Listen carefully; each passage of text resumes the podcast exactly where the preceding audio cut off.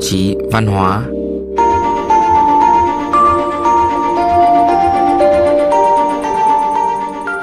Sau gần một thế kỷ lưu lạc tại Pháp, ấn vàng Hoàng đế Chi Bảo trở về Việt Nam vào tháng 11 năm 2023 sau một năm đấu giá và hoàn tất các thủ tục thông quan. Thành cúc này khẳng định sự hợp tác giữa nhà nước và lĩnh vực tư để hồi hương cổ vật Việt lưu lạc khắp thế giới.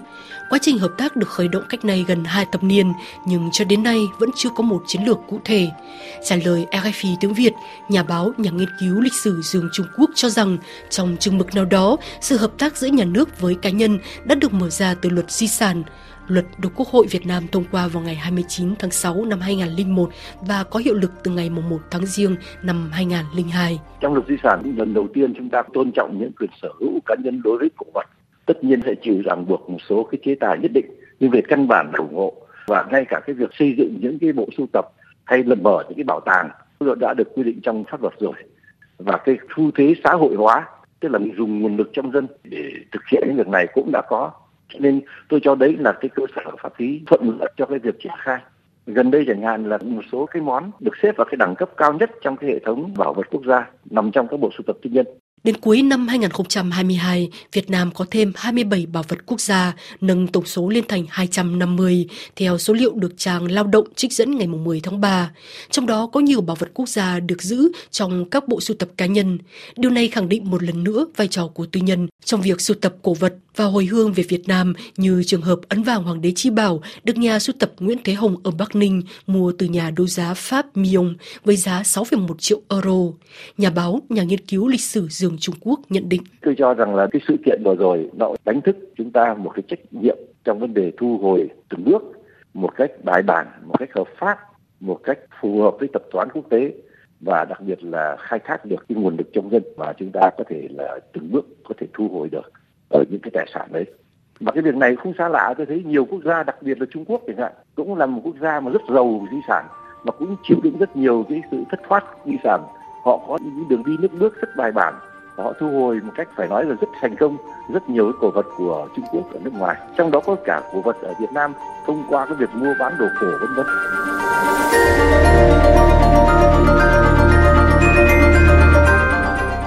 Hoạt động sôi nổi của các hội sưu tầm đồ cổ được thành lập ngay từ những năm 2000 trên khắp cả nước, bắt đầu từ Hội sưu tầm nghiên cứu gốm và cổ vật Thăng Long Hà Nội ra đời năm 1999, trở thành một cánh tay nối dài của ngành di sản văn hóa nước nhà. Theo nhận định của nguyên giám đốc Bảo tàng lịch sử Việt Nam Phạm Quốc Quân, được trang pháp luật trích ngày 10 tháng 3. Sự kết hợp giữa nhà nước và nhân dân huy động nguồn lực xã hội vào việc sưu tầm, bảo quản cổ vật được nhà sử học Dương Trung Quốc đánh giá là một yếu tố tích cực hiện nay khi kinh tế trong nước khá lên một chút, thì tự đương nhiên là người ta quan tâm nhiều hơn đến văn hóa. Không ít những cái ta tạm gọi là đại gia, những người có tiền của họ cũng tìm cách thu hồi về.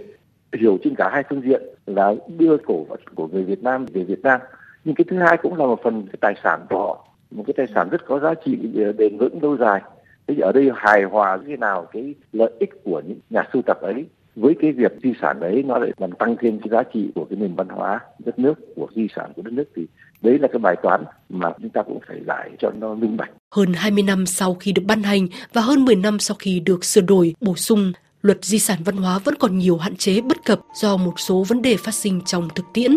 Báo Điện tử Chính phủ ngày 11 tháng 10 nêu ví dụ luật di sản văn hóa hiện hành chưa quy định nội dung các hoạt động cơ chế để thu hút các nguồn lực của xã hội, huy động được sự đóng góp tham gia của các tổ chức cá nhân trong công tác bảo vệ, khai thác, sử dụng và phát huy giá trị di sản văn hóa, chưa có các quy định về chủ quyền sở hữu đối với bảo tàng ngoài công lập, đưa di vật, cổ vật có nguồn gốc Việt Nam từ nước ngoài về nước vân vân, đưa di vật, cổ vật, bảo vật quốc gia đi trưng bày, nghiên cứu hoặc bảo quản ở trong nước, hết lời dẫn.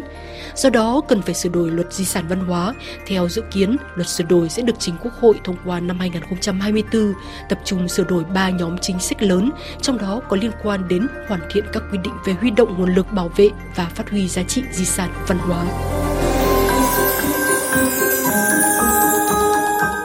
Tuy nhiên, theo nhà báo nhà sử học Dương Trung Quốc, thì ngoài hoàn thiện luật cần có một chiến lược bài bản lâu dài để tìm hiểu, nghiên cứu, thống kê số cổ vật Việt Nam lưu lạc ở nước ngoài.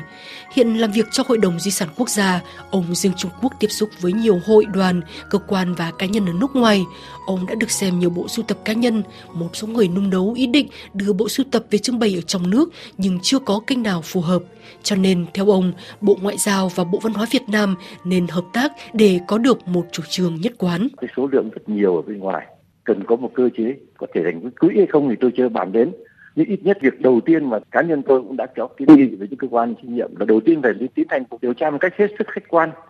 qua những cái hồ sơ, qua những cái biến cố lịch sử và kể cả qua các cộng đồng người Việt Nam sống ở nước ngoài nữa xem cái tài sản nó nằm ở đâu. Nhưng cần có một cái cuộc điều tra thật là bài bản để xem hiện nay có bao nhiêu hiện vật ở nước ngoài nó nằm ở đâu ra hoàn cảnh nào. Để sau này ta vận dụng vấn đề pháp lý chúng ta thấy trên thế giới đã có những câu chuyện mà về mặt pháp lý các quốc gia phải trả lại những cổ vật của các nước mà do xuất cảnh một cách không hợp pháp, hay là để bày tỏ cái tình hữu nghị và cái mối quan tâm, hoạt động văn hóa của quốc gia. Thì việc đó tôi nghĩ nếu mà trên cơ sở chúng ta có được những cái dữ liệu đầy đủ rồi, thì cái việc thu hồi một cách bài bản, phù hợp với pháp luật, phù hợp với tập quán quốc tế và đồng thời cũng tăng cường cái quan hệ với các nước có những cái báu vật của Việt Nam và đồng thời cũng có một cái chương trình đặc biệt về mặt tài chính, để bên cạnh cái trách nhiệm của nhà nước thì có cái sự huy động của người dân, có những chính sách mà khuyến khích khích lệ hoặc là ưu đãi cho những cái việc làm này thuận lợi hơn, bất khích lệ những cái người tham gia vào công việc này.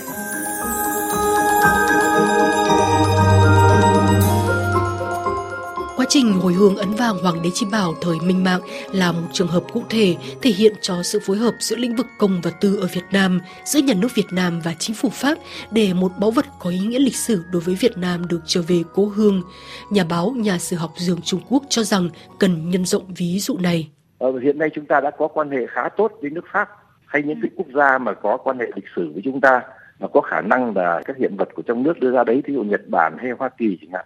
gần đây chúng tôi tham dự một cái cuộc trao trả một số cái hiện vật của cá nhân người Hoa Kỳ thôi. Họ thấy rằng họ không sở hữu và họ muốn chuyển trả cho phía Việt Nam, tổ chức cách hết sức trang trọng ở bảo tàng lịch sử quốc gia. Hay sự hợp tác giữa Việt Nam và Pháp trong vấn đề công bố về thông tin, rồi trao đổi lưu trữ về những cái cuộc trưng bày ở các bảo tàng tôi cho là biểu của con đầu Pháp là nơi lưu giữ rất nhiều cổ vật Việt Nam trong các bảo tàng công hoặc các bộ sưu tập tư nhân do mối quan hệ lịch sử giữa hai nước. Ví dụ, bảo tàng Monet de Paris có bộ sưu tập tiền vàng, bạc nén được đúc từ những năm 1820 đến 1841, gồm 150 thỏi vàng và tiền vàng cùng với 4 nén bạc. Các bộ sưu tập Việt Nam của bảo tàng Charnochi có đến 1.800 đồ vật, trong đó có đại đa số thu được từ các chương trình khảo cổ tại Việt Nam thời Pháp thuộc. Bảo tàng nghệ thuật châu Á Kim Mê cũng có rất nhiều cổ vật của Việt Nam. Phía Việt Nam có thể hợp tác để khai thác số liệu cụ thể đầy đủ về cổ vật Việt Nam của những cơ quan này. Tất nhiên đối với nhà nước thì ưu tiên những vấn đề ta tạm gọi là vĩ mô như quan hệ ngoại giao giữa các quốc gia khác nhau trong cái bối cảnh này. Hành xử như thế nào cho nó thuận. Nhưng quan trọng nhất là chúng ta phải dựa trên pháp luật quốc tế và những tập quán quốc tế để chúng ta thực hiện cái mục tiêu ấy và muốn thực hiện thì phải có bài bản trước hết ta đang mất cái gì, mất trong hoàn cảnh nào, và liệu chúng ta có được đòi ờ, lại hay không, hay liệu chúng ta phải tìm cách mua lại hay chuộc lại, hay có thể là nhiều phương thức khác nhau. Trong đó có vai trò của những nhà sưu tập, trong đó có vai trò của người dân. Thì tôi cho đấy là vấn đề đang cấp thiết đặt ra trong cái bối cảnh này. Và tôi rất tin rằng là sau cái vụ việc này, nhất là lúc thời điểm này thì phía Việt Nam nói rất nhiều đến cái văn hóa, nói rất nhiều đến cái di sản thì đây cũng là cái cơ hội để mà xây dựng những cái hệ thống pháp lý, cái hệ thống chính sách và đồng thời thúc đẩy những cái động thái liên quan đến mối quan hệ quốc tế để mà từng bước trước hết là biết xem nó có có cái gì ở nước ngoài và sau đó từng bước thu hồi một cái hợp pháp, hợp lý. Thì tôi cho đấy là một cái tiến trình mà phải diễn ra. Còn rõ ràng là sau cái việc này thì dư luận xã hội cũng sẽ đặt ra vấn đề trách nhiệm của nhà nước.